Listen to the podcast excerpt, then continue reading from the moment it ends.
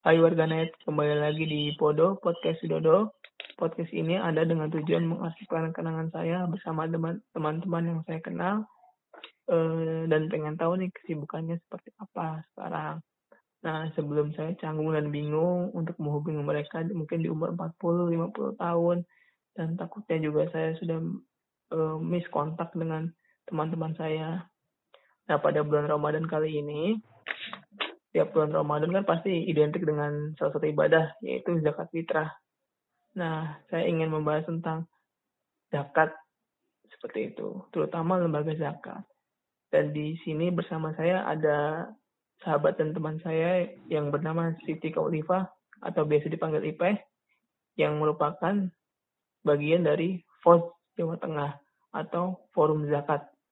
Gimana kabarnya, Peh? Alhamdulillah baik, Mas. Sibuk apa sekarang? Ini work from home. Oh, work from home. Berarti udah ini ya, eh di Kendal apa di Semarang? Di Kendal ini, Mas. Oh, di Kendal. Saya kira masih di Semarang. Enggak, Ini, sudah Peh, udah ngungsi duluan. udah mengungsi duluan. Mengamankan diri ya. Ya. Ini Peh mau tanya-tanya Peh tentang pos. Apa itu pos? Oh, ya. POS ya. POS Iya. itu forum zakat. Forum Zakat. Mm-mm. Jadi POS itu as- asosiasi lembaga lembaga amil zakat atau organisasi pengelola zakat yang ada di Indonesia, Mas. Jadi kalau kita las dan pengurus pos eh, lebih bilangnya lebih ke rumah besar untuk gerakan zakat. Gitu. Oh, berarti pos itu bukan hanya di Jawa Tengah ya, berarti ada di seluruh Indonesia ya. Ya, ada di seluruh Indonesia. Kalau di Jawa Tengah itu eh, anggotanya ada 44 lembaga amil zakat dan lembaga sosial. Gitu. Oh, gitu. Ya. Itu eh sebelumnya saya kan ini pernah sedikit-sedikit baca tentang lembaga zakat tuh. Berarti yang 44 itu di antaranya ada yang lembaga zakat tingkat kota kabupaten, provinsi atau nasional begitu ya? Ya, it- eh, dari tiga tingkatan itu sih Mas tergabung ke pos baik tingkat Oh. nasional, provinsi ataupun kabupaten. Oh iya iya iya iya. Kalau lembaga amil zakat infak sodako sendiri itu pengertian secara umumnya gimana itu Pak? Kalau secara umum sih LAS itu pengertiannya organisasi pengelola zakat yang dibentuk oleh Lembaga amil. masyarakat umum yang berfungsi atau tugasnya itu untuk membantu Basnas dalam mengelola, menghimpun, dan mendistribusikan zakat. Ini sih lebih sesuai ke Undang-Undang Dasar, Mas. Hmm. Oke. Oh berarti udah ada undang-undang yang mengatur zakat ya Pak? Udah Undang-Undang Zakat. Hmm, oke oke. Peh, eh, bedanya nih kalau saya eh zakat di masjid kan pada umumnya kan masyarakat kan zakat datang ke masjid dengan zakat di, zakat di lembaga infak eh, lembaga amil zakat infak sedekah itu apa tuh Pak bedanya antara kisah zakat langsung ke masjid Atau ke LAS ya? Beda sih, Mas. Kalau ke dari sisi ininya, kalau dari sisi pendistribusiannya sih yang berbeda. Dan skala penghimpunannya tentunya. Kalau dari LAS itu menerima zakat kapan pun dan di mana pun. Kalau LAS kan bisa via online, bisa transfer, ataupun bisa jemput donasi gitu. Jemput zakat. Hmm. Oh iya iya. gitu sih. Kalau masjid kan hanya berbasis di satu masjid dan hanya eh, apa namanya menerima zakat hanya di bulan Ramadan gitu kan. Kalau di ini di masjid dan pendistribusiannya pun hanya di kalangan masyarakat sekitar. Sedangkan kalau di LAS bisa ke jangkauan wilayah kerja atau misalnya LAS tingkat provinsi. Misal LAS tingkat provinsi Jawa Tengah berarti uh, untuk pendistribusiannya bisa ke wilayah Jawa Tengah seluruhnya. Gitu sih. Dan kalau di masjid itu biasanya zakatnya disalurkan untuk zakat konsumtif. Sedangkan kalau di las bisa konsumtif, bisa produktif. Hmm. Berarti kalau penyalurannya itu kalau di lembaga zakat itu lebih luas ya? Iya, lebih jangkauannya lebih luas dan bisa lebih kompleks juga sih. Hmm. Oke. Okay. Kalau penyaluran zakat infak sedekah yang kita ketahui di wilayah Jawa Tengah melalui lembaga zakat kayak gimana tuh, Pak? Secara umum sih ada ini lima poin, Mas, dari las-las itu. Apa aja tuh? Dari bidang pendidikan, ekonomi, sosial, kesehatan, dakwah, dari situ uh, bisa dijelasin nggak pak? Yang pendidikan tuh gimana? Terus ekonomi gimana? Dakwah tuh gimana? Oh gitu. Ya kalau dalam bidang ekonomi biasanya itu uh, las itu membantu pedagang kecil untuk uh, dia membuat mustahik membuat usaha uh, gitu mas. Jadi nanti uh, mereka dikasih uang untuk uh, memulai usaha. Bisa biasanya kalau untuk berdagang biasanya ada uang sama gerobak. Dan di situ nggak langsung dilepas tangan tetapi tetap dipantau terus sampai uh, si muzaki itu bisa mandiri gitu loh. Bukan menjadi muzaki lagi. Eh bukan menjadi mustahik lagi tetapi udah menjadi muzaki gitu sih. Oh kalau ekonomi kalau pendidikan tuh gimana pak? Dari segi apa? Pendidikan itu lebih ke basisnya ke ini sih, ke beasiswa. Oh, beasiswa. Oh, iya iya, iya. berarti beasiswa-beasiswa yang diberikan lembaga zakat itu berarti dari pengelolaan zakat infak sedekah ya? Iya. Oh, oke oke oke. Kalau yang tadi tuh yang kayak dakwah begitu? Kalau dakwah itu biasanya uh, ini ke daerah-daerah perbatasan mas yang ini rawan Kristina apa Kris yang rawan ini loh penistaan agama, rawan apa perpindahan agama gitu sih. Hmm. Kalau di Jawa Tengah itu ada di daerah ini Boyolali tapi yang pegunungan. Boyolali Klaten itu. Oh, Banyak daerah satu. Di sana yang rawan Hmm, iya iya iya. Ya. Kalau ini Pak, tadi kan menyinggung sedikit tentang zakat produktif. Iya. Nah, itu uh, bentuk-bentuknya kan selain ke pedagang untuk mulai usaha, uh, bentuknya apalagi tuh kalau di Jawa Tengah zakat oh. produktifnya? Oh, kalau di Jawa Tengah itu ada beberapa las yang ini kayak apa ternak buat ternak gitu loh mas buat ternak, ternak. nah hmm. ini ternak ini kambing. Selain ternak oh, kambing. itu ya selain ternak dia ke ini. Apa namanya? Perkebunan atau di sawah gitu sih. Lebih ke petani pemberdayaan petani. Oh berarti ada peternakan berupa kambing. Kalau itu juga ada pertanian juga ya? Iya, ada. Hmm. Oh iya karena mungkin di Jawa Tengah kan secara uh, geografis banyak juga tuh tentang uh, atau daerahnya mendukung untuk pertanian maupun ini ya apa peternakan. Iya. Hmm. Contohnya sih ada mas, ini ada satu las dia ini pemberdayaan dalam bidang pertanian itu ada di Wonosobo. Apa itu? Dia pertanian asparagus. Apa itu asparagus ya gitu? Uh, sayuran sih, lebih ke sayuran. As dia nggak hanya asparagus, tetapi juga ada tomat, terus kacang, kayak gitu-gitu sih lebih ke sayuran. Oh, sayur mayur ya? Iya, sayur mayur.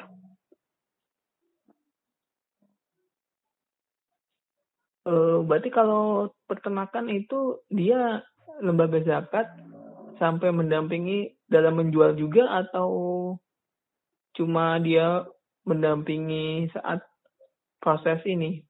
Itu penggemukan atau dia dari gimana itu pak? Misalnya modelnya dia peranakan uh-huh. sapinya peranakan atau eh sorry kambingnya peranakan atau penggemukan dia modelnya? Ada dua model sih mas. Atau saya ada yang penggemukan emang dan ada yang benar-benar peranakan kalau yang penggemukan itu biasanya digunain waktu uh, Idul Adha mas hmm. itu biasanya lembaga amal zakat kan juga menjual paket kurban. Oh ya. Nah, itu kan untuk dana kemanusiaan juga. Hmm. Nah, di situ dari untuk pembelian kambingnya yang dari paket kurban itu biasanya dari peternak-peternak binaan mereka. Oh, oke okay, oke okay, oke. Okay. Jadi kan berarti nggak hanya ya udah dikasih uang untuk buat ternak langsung dilepas nggak gitu aja tetapi juga hmm. dibantu dalam hal penjualan. Oh, berarti sampai menjual juga mereka saya lembaga zakat tetap mendampingi ya? Iya. Hmm. Ini Pak ya, berkaitan hmm. lagi nih. Kan kadang kalau di lembaga zakat dibandingkan dengan masjid, oh, masyarakat kan pada umumnya lebih percaya dengan masjid karena masjid kan jelas nih kita melihat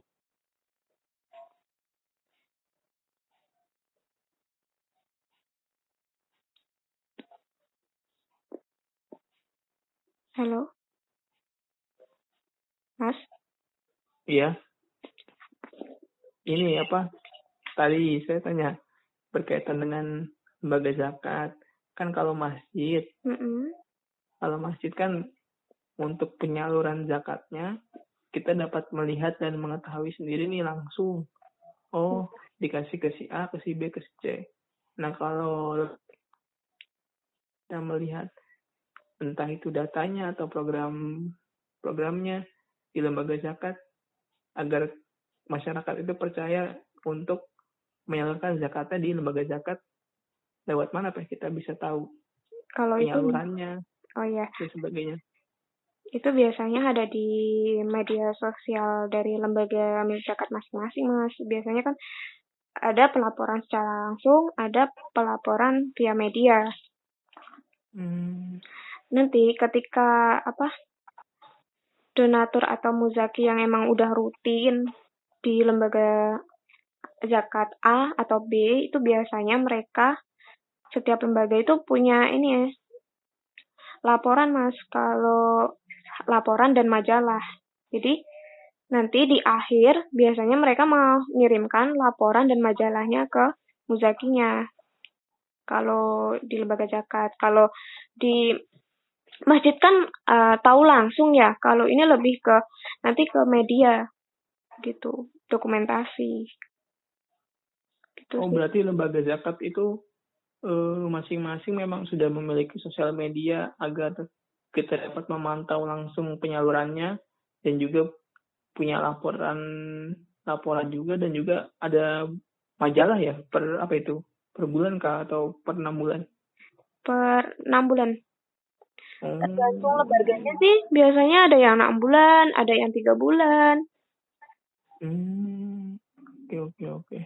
Berarti sebenarnya itu kita nggak harus ragu ya kalau misalkan mau menyalurkan zakat infak sedekah ke lembaga zakat karena laporannya jelas. Iya. terus uh, di sosial media juga jelas uh, program-programnya ya. Program-programnya pun uh, sangat ini mengikuti perkembangan zaman hmm. okay.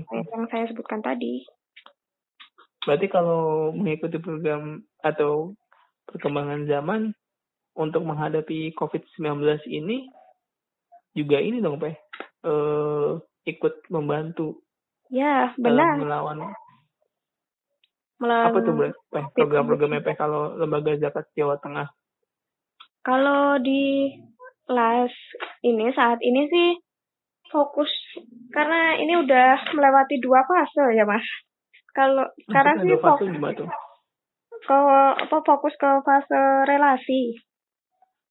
Hmm. Sebelum apa itu maksudnya?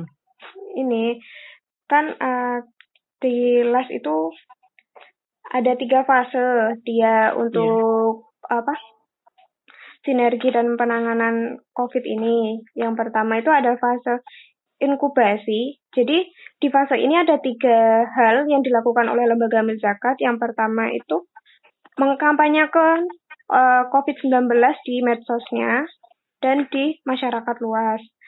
Selain itu ada uh, perilaku resisten atau bekerja di rumah.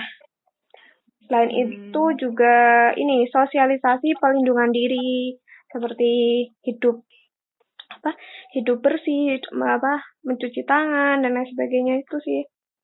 Nah kalau fase yang kedua itu yang baru-baru beberapa minggu lalu lakukan tuh mas kayak ada fase kurasi. Nah itu LAS membantu masyarakat untuk menyemprotkan desinfektan ke kawasan publik hmm, kayak sekolah, masjid, pokoknya fasilitas-fasilitas publik yang apa terbanyak keramaian dan orang-orang sih.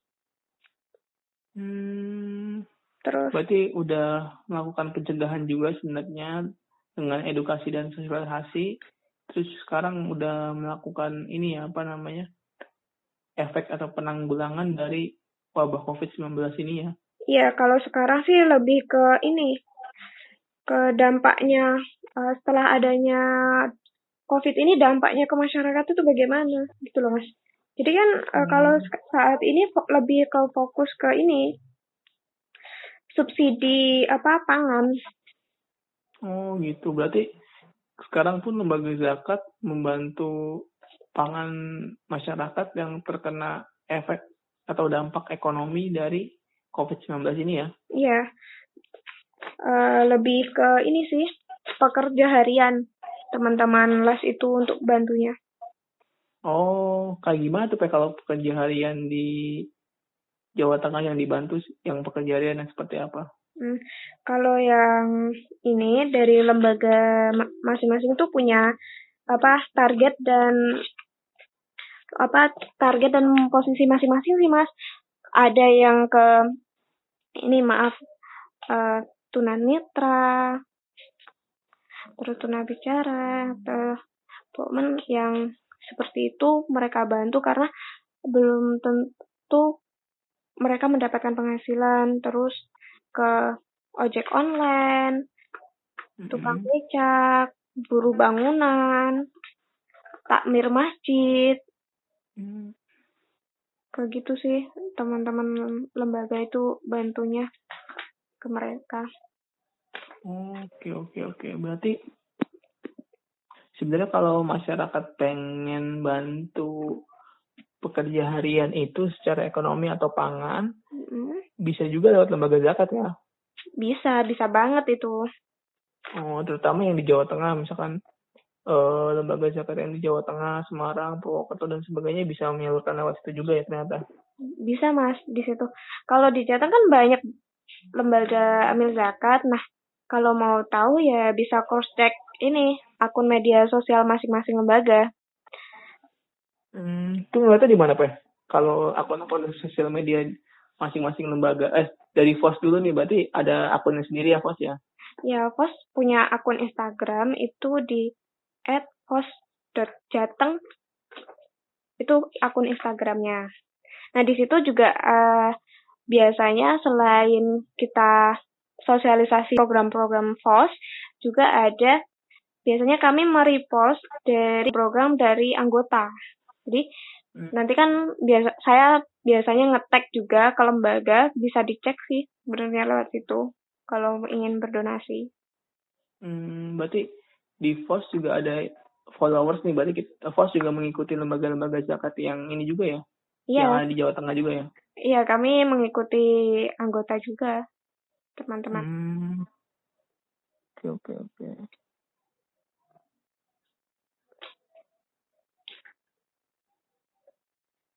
Nah, kalau misalkan ini Pak, Ya, eh, selain zakat kan zakat kan ada dua ya setahu ya, ada zakat. zakat mal sama Eh, zakat eh, fitrah. Nah, kalau zakat mal itu misalnya kita mau zakat di lembaga zakat, Ya, zakat mal pada las nih, pada Ya. lembaga zakat itu bisa dibantu ini nggak sih Pak? Kayak dihitungkan, Oh, bisa. dikonsultasikan, bisa nggak sih? bisa mas. Sangat Oh, bisa, bisa. kalau itu. Oh, Nanti kita eh, Hmm. kalau ada yang mau berdonasi ya ke Iya. lembaga amil zakat bisa langsung datang ke lembaga amil zakat yang dipercaya masing-masing. Itu nanti di sana ada amil yang akan membantu menghitungkan zakat mal yang seharusnya dibayarkan itu berapa dari harta, Hmm, uang ataupun Oke, oke, oke. eh, benda yang dimiliki dari donatur sih gitu. Enggak eh. bisa zakat perdagangan, zakat profesi. Bisa. Hmm. Oke, oke, oke. Eh, kalau misalnya ada nih, misalkan misal Ya. eh, via via WhatsApp atau via online atau via telepon. Nah itu eh, zakatnya gimana tuh? Misalkan nggak sempat kita ke datang ke apa Ke- lembaga zakatnya atau kantor lembaga zakatnya. Oh, kalau sekarang sudah sangat gampang, Mas, kalau seperti itu. Sekarang eh, mau berzakat via OVO juga bisa, via via Gojek pun bisa. Seperti itu. Jadi eh, sekarang banyak las-las yang bekerja sama dengan ini startup ataupun apa lembaga-lembaga ojek online ataupun apa dana Oh, kayak- apa itu dia kayak udah ini ya, ini ya kayak Uang digital gitu ya? uang digital gitu lebih ke Oh. sana sih jadi udah beberapa lembaga zakat yang kebanyakan yang lembaga zakat tingkat nasional yang sudah ini join dengan apa uang digital gitu sih lebih ke situ Hmm. misal nih Tapi transfer juga bisa ya? oh transfer. bisa kalau ditransfer malah mudah mas Hmm. karena eh, setiap las itu punya rekening banyak sih ada beberapa bank gitu. Nggak cuma satu bank. Jadi eh, kalau ada donatur yang takut eh, kepotong admin bisa tuh cari lembaga amil zakat yang punya rekening sama dengan rekening donatur. Oh, berarti apa rekening zakinya sih gitu. Oh, berarti eh uh, Muzaki bisa milih ya, apa namanya? Mau rekening yang mana karena lembaga zakat punya beberapa beberapa rekening ya, beberapa macam rekening kayak gitu. Iya. Kalau kayak gitu takut eh, salah kirim ataupun gimana, bisa eh, WhatsApp aja ke lembaga amilnya, minta jemput zakat atau jemput donasinya ke rumah. Layanan itu juga Oh. ada di setiap masing-masing lembaga amil zakat. Oh, berarti kalau misalkan kita mau zakat bak sedekah, bisa juga nih dijemput ya. Bisa. Oh, gitu.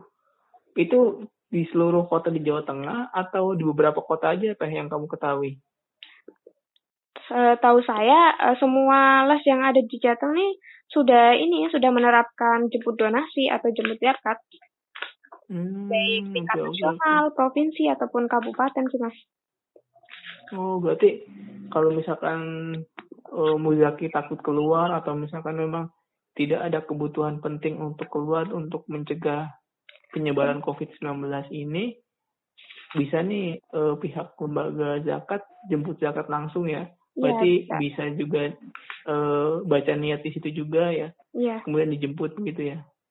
bisa dijemput nanti dijemput zakatnya nanti kan set- eh, ketika dijemput pasti ada kwitansi donasi atau kwitansi zakatnya Dan nanti di sana juga akan didoakan oleh amilnya. Hmm. Oke oke. Oh berarti ada buktinya memang ya ada kwitansinya juga jelas ya gitu ya? Iya. Jadi hmm. dan terperinci sih mas.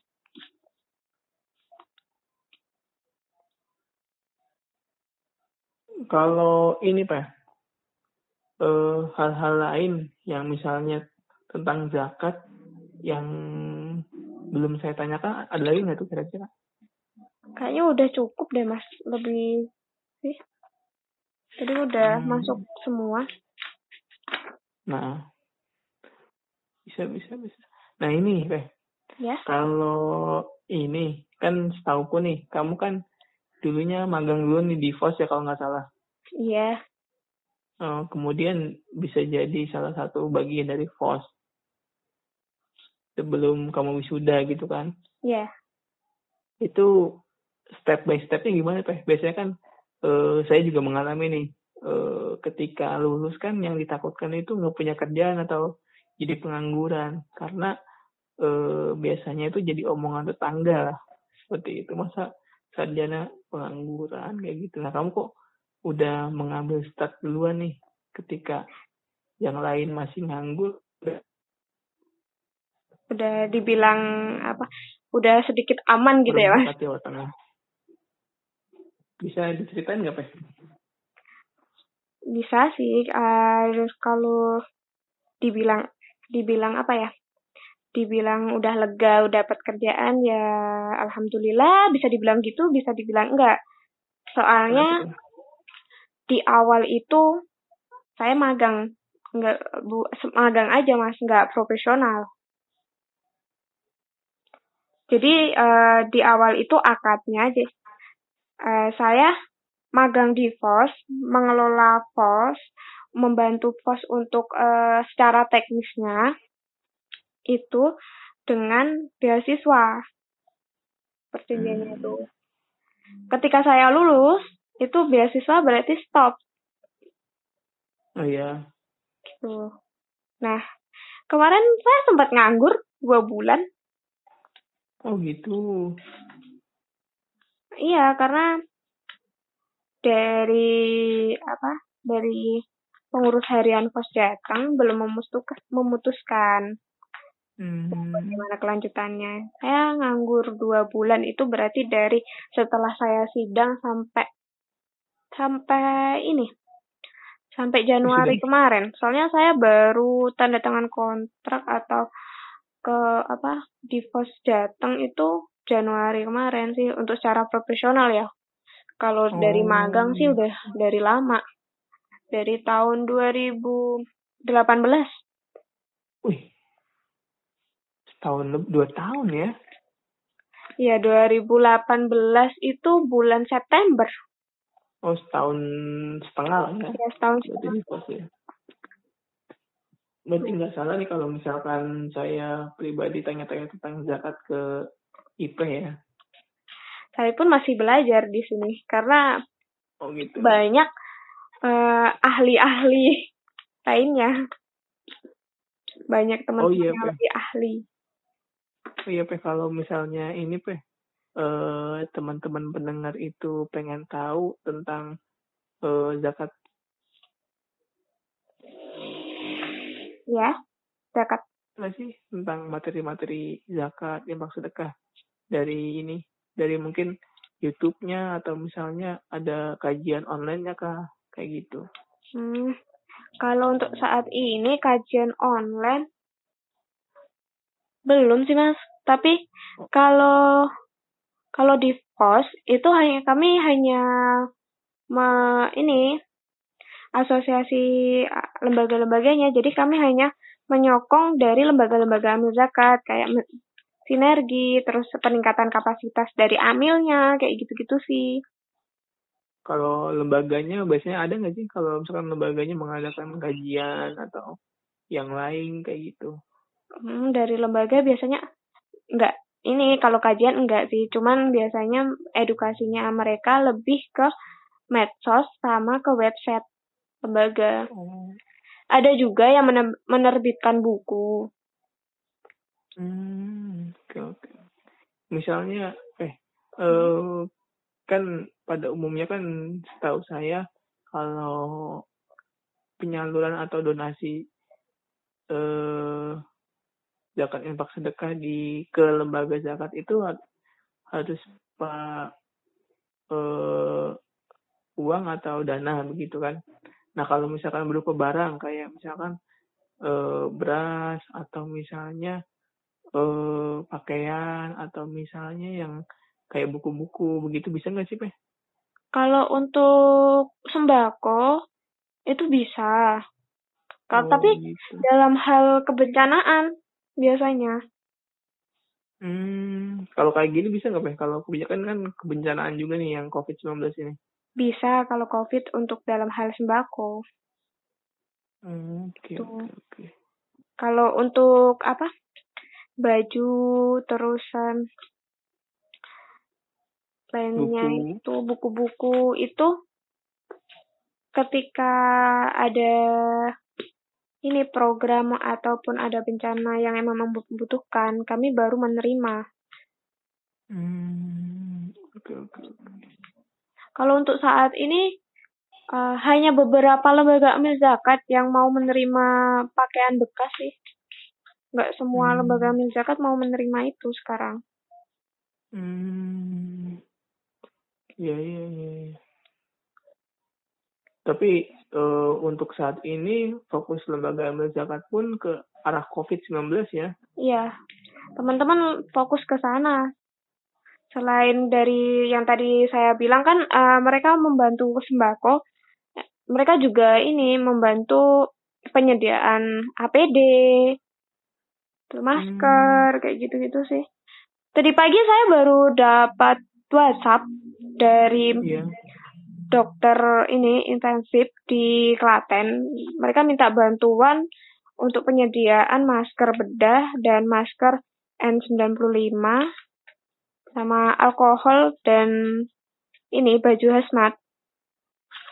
Hmm. Gitu.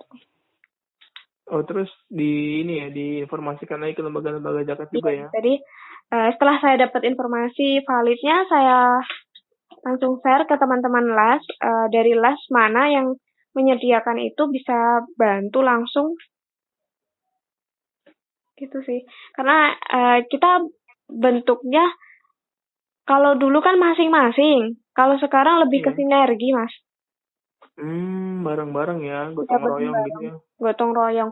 Dan kalau sinergi itu kan uh, tidak ada tupang tindihnya bantuan di satu lembaga di satu rumah sakit gitu jadi biar enggak sasarannya sama dari las-las itu gitu loh takutnya kan hmm. ada sasaran yang sama gitu kan takut yang lainnya malah nggak kebagian gitu oh oke okay, oke okay, oke okay. berarti uh, kalau misalkan ada rumah sakit rumah sakit yang membutuhkan APD dan perlengkapannya ya bisa bisa juga ya komunikasi ke pos atau ke lembaga zakat ya.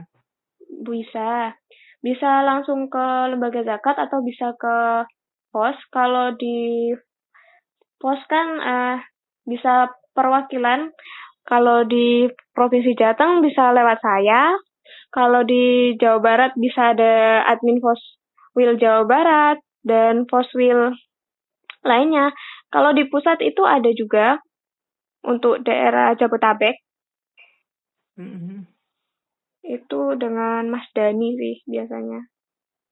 Oh, gitu berarti tergantung wilayahnya kalau yang Jawa Tengah di bagian Jawa Tengah gitu ya kalau misalkan Jawa Barat Jawa Barat kalau eh, DKI DKI mungkin gitu ya. Iya, sesuai dengan provinsi masing-masing sih.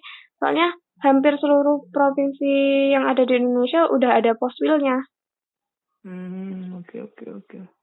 Pos wilayah ya. Iya. Berarti kalau uh, misalnya nih saya mau menyalurkan atau berdonasi APD terus at dan atau hmm? uh, bahan makanan atau bahan pangan itu nggak bisa ke pos ya harus ke lembaga zakatnya ya. Iya, kalau kalau ke pos nanti cuman menitipkan nanti kami sampaikan ke lah ke ini ke apa ke rumah sakit yang membutuhkan. Tetapi kan uh, kalau dari donatur itu biasanya mereka ingin didoakan dan uh, takutnya mereka nggak percaya ya. Soalnya di pos itu dia tidak menerima zakat mas atau jiswab.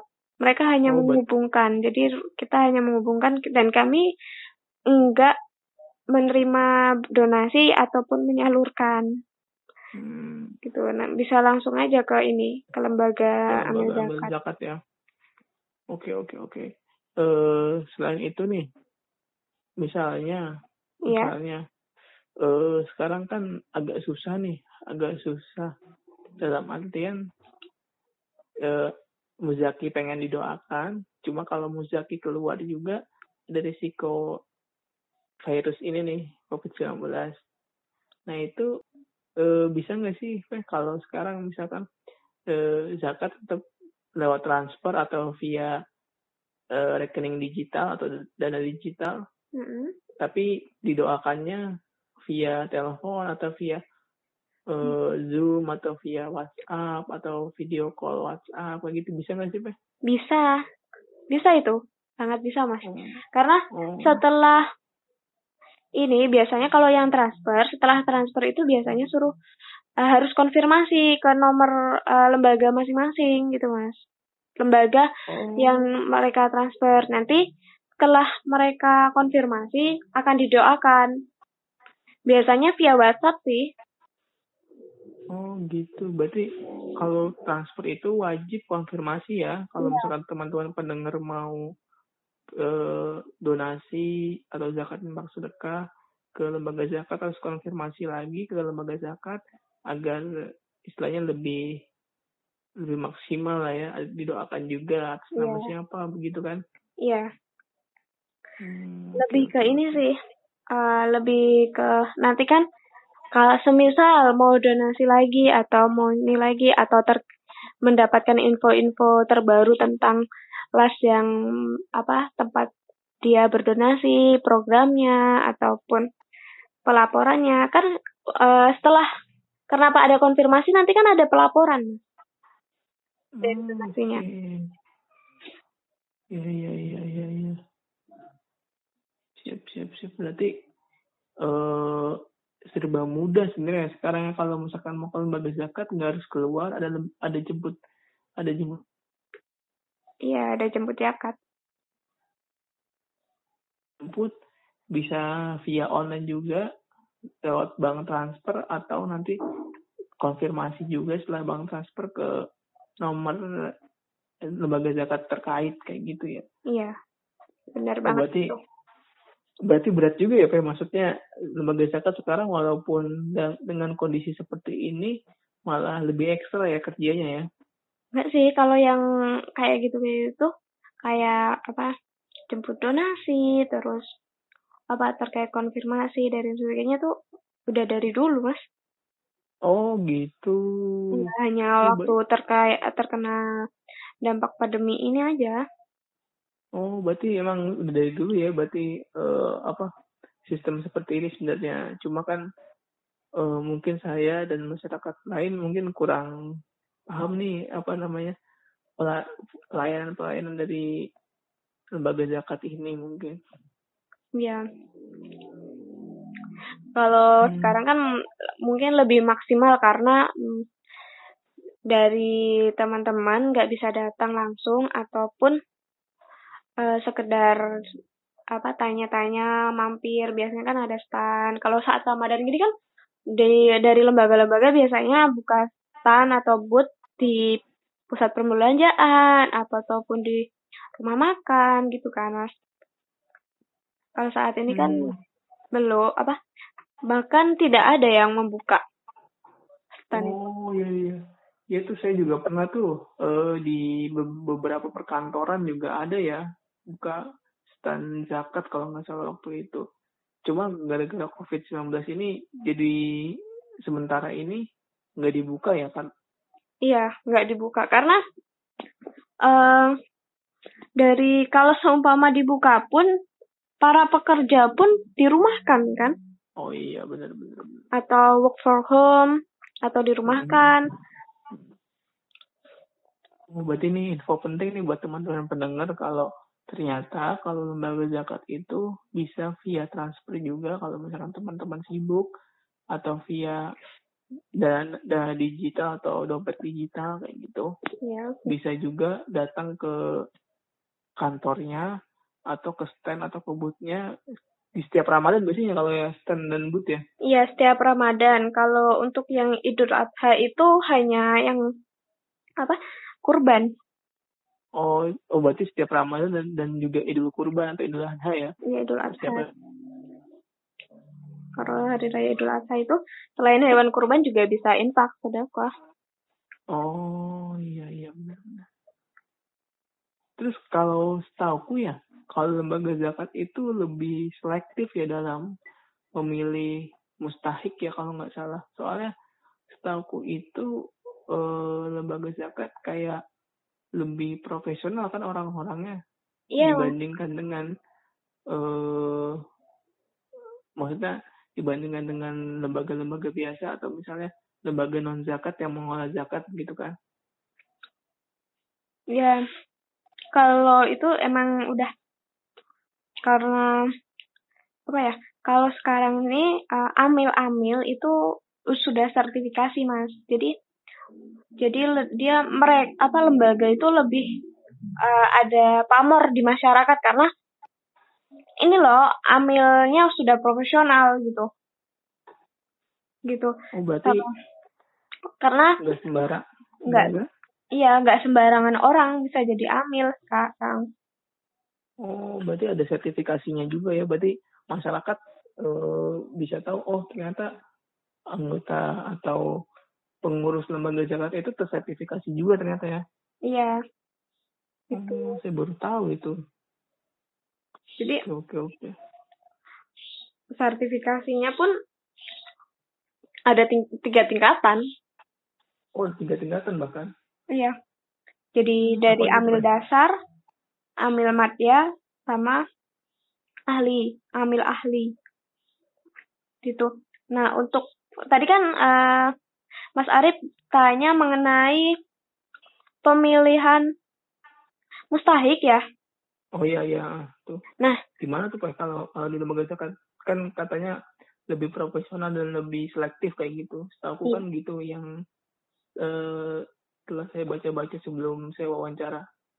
Ini da- dari apa setiap lembaga amil zakat itu masing-masing punya SOP-nya, Mas. Jadi dan SOP-nya itu kadang nggak semuanya sama, sem- bisa memiliki versi masing-masing. Hmm. Sebelum menentukan mustahik A yang akan di apa diberikan dana zakat atau infak sedekah, misalkan kalau dari segi zakat produktif aja ya Mas ya, saya contohkan. Iya iya. Sebelum menyalurkan zakat produktif di wilayah A, B, atau C, itu pasti ada survei dulu, Mas. Dikumpulkan data-data mengenai daerah tersebut. Misal desa A, tingkat pendidikan masyarakatnya seperti apa, terus eh, perekonomian di sana yang cocok itu apa, banyak pekerjaan dari warganya tuh bagaimana, kesehatannya bagaimana, itu sih letak geografis dari eh, desa itu seperti apa dan berapa tingkat kemiskinan yang ada di desa itu. Paling penting tuh tingkat kemiskinan. Hmm, kenapa tuh penting tingkat kemiskinan tuh? Ya karena eh, bisa jadikan prioritas, Mas. Oh iya iya iya iya. berarti berarti ini banget ya apa namanya? Ternyata eh, tujuan lembaga zakat itu mengentaskan kemiskinan dengan cara eh, menjadikan mustahik menjadi muzaki kurang lebihnya gitu ya? Iya, kalau itu dalam segi ekonomi. Kalau yang kemiskinan kan dari segi ekonominya itu. Hmm. Kalau mau zakat produktif, kalau zakat produktif kan biasanya di ekonomi itu, Mas. Gitu. Nah, Hmm. setelah disurvei mengetahui semuanya itu dengan rinci, kita lihat. Nah, program apa sih yang cocok di ini eh, di daerah di daerah A ini? Hmm. Apakah peternakan atau pertanian atau perkebunan gitu. Jadi Hmm. misal kalau yang cocok perkebunan nih, nah di situ nanti dilihat ada kelompok tani kah enggak gitu. Setelah ada kelompok tani, misal ada kelompok tani dan ada perku, apa beberapa masyarakat yang dikategorikan menjadi mustahik itu di, dijadikan kelompok tani dan nanti dibina dikasih uh, lahan. Lahannya itu sewa, biasanya sewa. Nah yang nyewa, yang nyewa itu tahun pertama dompet dua apa tahun pertama itu lembaga amil zakat yang membiayai gitu loh untuk itu. Jadi uh, apa petani yang terkategorikan menjadi mustahik itu uh, di diberikan lahan sewaan setelah lahan sewaan juga di teknik pertanian, teknik penanaman dan itu ada pendampingan Mas di situ. Jadi gimana menanam apa sayur mayur ataupun buah-buahan yang sesuai dengan pertanian saat ini itu seperti apa gitu loh yang baik gitu. Jadi nanti ada pendamping. Nah, pendamping ini biasanya itu kalau dalam hal pertanian itu biasanya uh, masyarakat atau mahasiswa sarjana yang dari pertanian gitu mas. Hmm. Jadi kan ilmunya bisa di share ke petani dan itu ada pendampingan dan program ini enggak satu bulan dua bulan selesai enggak. Hmm. Jadi program ini biasanya kurang lebih itu empat tahun sampai ya. petani ya. itu benar-benar menjadi mandiri dan bisa dilepas. Lama banget berarti ya? Iya. Berarti programnya itu aja empat tahun ya misalnya. Iya. Uh, yang saya bayangkan ya, berarti sebelum sebelum milih ini, sebelum milih mus, uh, mustahik, berarti milih tempat ya daerahnya, misalnya di Jawa Tengah yang tingkat kemiskinannya cukup tinggi, kemudian eh, dicari daerah mana, terus dipilih mustahik-mustahik mana nih yang bisa diberdayakan dan digali nih potensi daerahnya itu ke arah mana ke pertanian atau ke, ke peternakan kayak gitu. Iya. Kemudian dimodali, terus selain dimodali, didampingi juga dan didampinginya oleh profesional selama beberapa tahun bahkan sampai empat tahun iya Lama banget kurang itu. lebih empat tahun itu untuk kurang tahun benar-benar mas apa mustahik itu mandiri gitu loh mas nah sebelum itu uh, sebelum menentukan itu tadi sebelum uh, mereka di saya lupa nih ngasih Iya, sebelum iya. menentukan uh, apa pertanian Tempat. ataupun program yang cocok di desa atau kawasan A ini biasanya diperkirakan dulu. Misal Oh, untuk pertanian dampaknya itu setelah empat tahun atau dampak dari pertanian itu bagaimana? Apakah baik atau tidak? Apakah uh, akan berdampak sangat bagus ataupun berdampak jelek ke masyarakat? Nah, di situ juga kita memikirkan dampaknya. Kan Hmm, kita megang dana umat ya, Iya. menyalurkannya juga harus sesuai, jangan nggak bisa asal-asalan. Karena itu pertanggungjawaban di akhirat juga berat. Hmm, oke oke oke. Berarti eh, secara struktural, secara sistem kelembagaan itu lembaga zakat sudah berdasarkan undang-undang juga. Iya. Mereka sih pegawai- lebih pegawai gimana?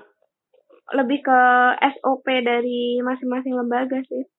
Kalau yang Oh, tadi saya jelaskan itu secara garis besar sih. Oh, secara gar- garis besarnya gitu ya. Ya,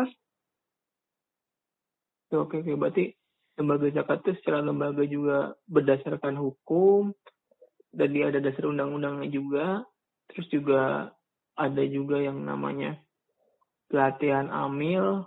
Berarti dia itu tersertifikasi atau orang-orang ini lembaga amil zakat itu tersertifikasi, kemudian penyalurannya misalkan ke zakat produktif itu nggak cuma langsung kasih modal tapi ada perencanaannya, ada pemetaannya bagusnya seperti apa dan seperti apa. Dan juga ada pendampingannya sampai beberapa tahun.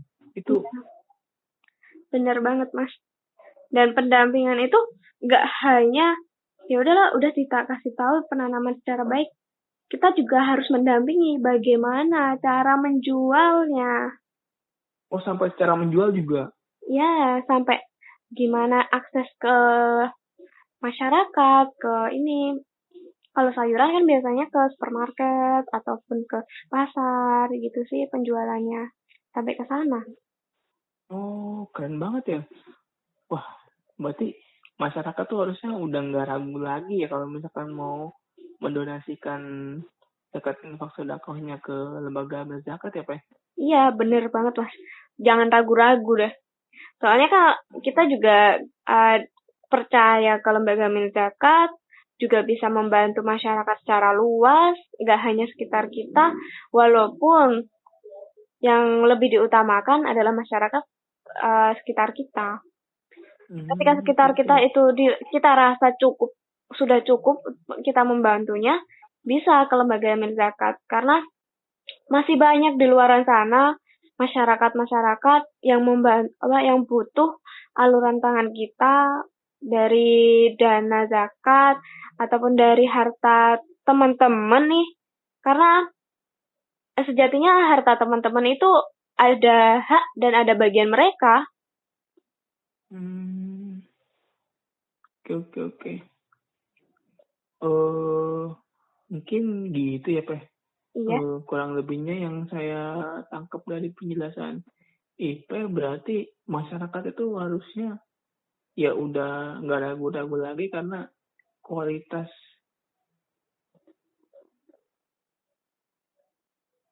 Iya. Kayak gitu dan juga menyediakan kemudahan bagi muzaki kayak gitu.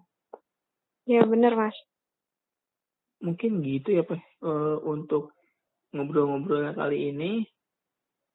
Uh, semoga Ipah juga bisa inilah doakan umat maksudnya uh, maksimal dan ikhlas dalam membantu umat terus juga lebih dikuatkan lah karena kan pasti uh, dalam kondisi seperti ini Pos juga terpeng, uh, terdampak lah, terdampak terhadap COVID-19 ini. Jadi uh, ada beberapa pekerjaan mungkin yang belum bisa diselesaikan IP di po, di FOS karena ada COVID-19 ini atau terhambat lah. Itu semoga ya. badai COVID ini cepat berlalu begitu Pak. Amin. Mungkin ada yang mau disampaikan lagi nggak Pak? Sudah Mas, cukup. Oh cukup. Terima kasih buat IP untuk waktu yang berharganya. Uh, terima kasih juga buat yang dengerin. Dadah. Udah, Peh. Dimatiin ininya. Apa namanya?